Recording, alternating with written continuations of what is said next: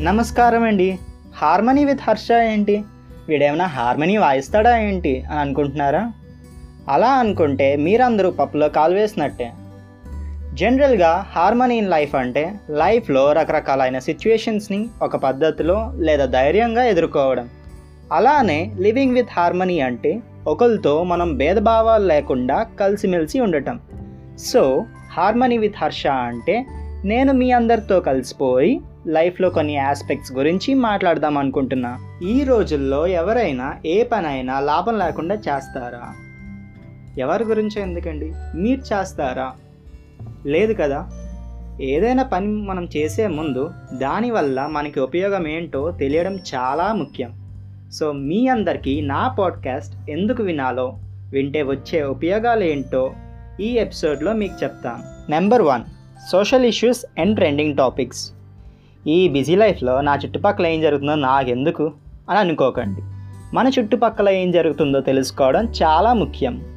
ఉదాహరణకి వైజాగ్ ఎంవీపీ కాలనీలో దొంగతనం జరిగిందని తెలుసుకుంటే మీరు ఎప్పుడైనా అటుపక్క వెళ్ళినప్పుడు జాగ్రత్త తీసుకుంటారుగా?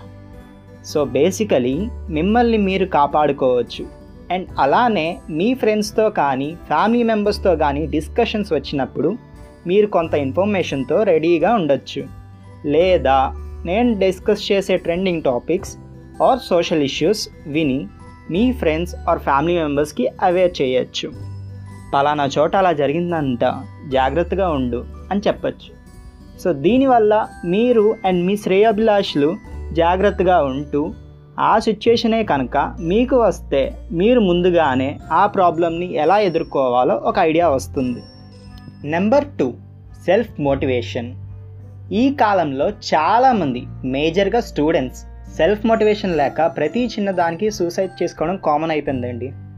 అది చిన్న ఇష్యూయే అయి ఉండొచ్చు బట్ వాళ్ళున్న మైండ్ సెట్కి అది చాలా పెద్ద ప్రాబ్లం కింద భావిస్తారు. సో సెల్ఫ్ మోటివేషన్ ద్వారా మైండ్ సెట్ అనేది మారుతుంది.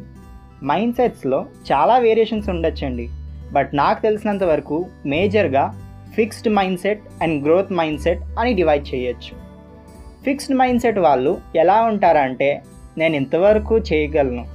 ఇంతకు మించి నా వల్ల కాదు. ఇది నా బుర్రలోకి వెళ్ళట్లేదు అనే థాట్లో ఉంటారు.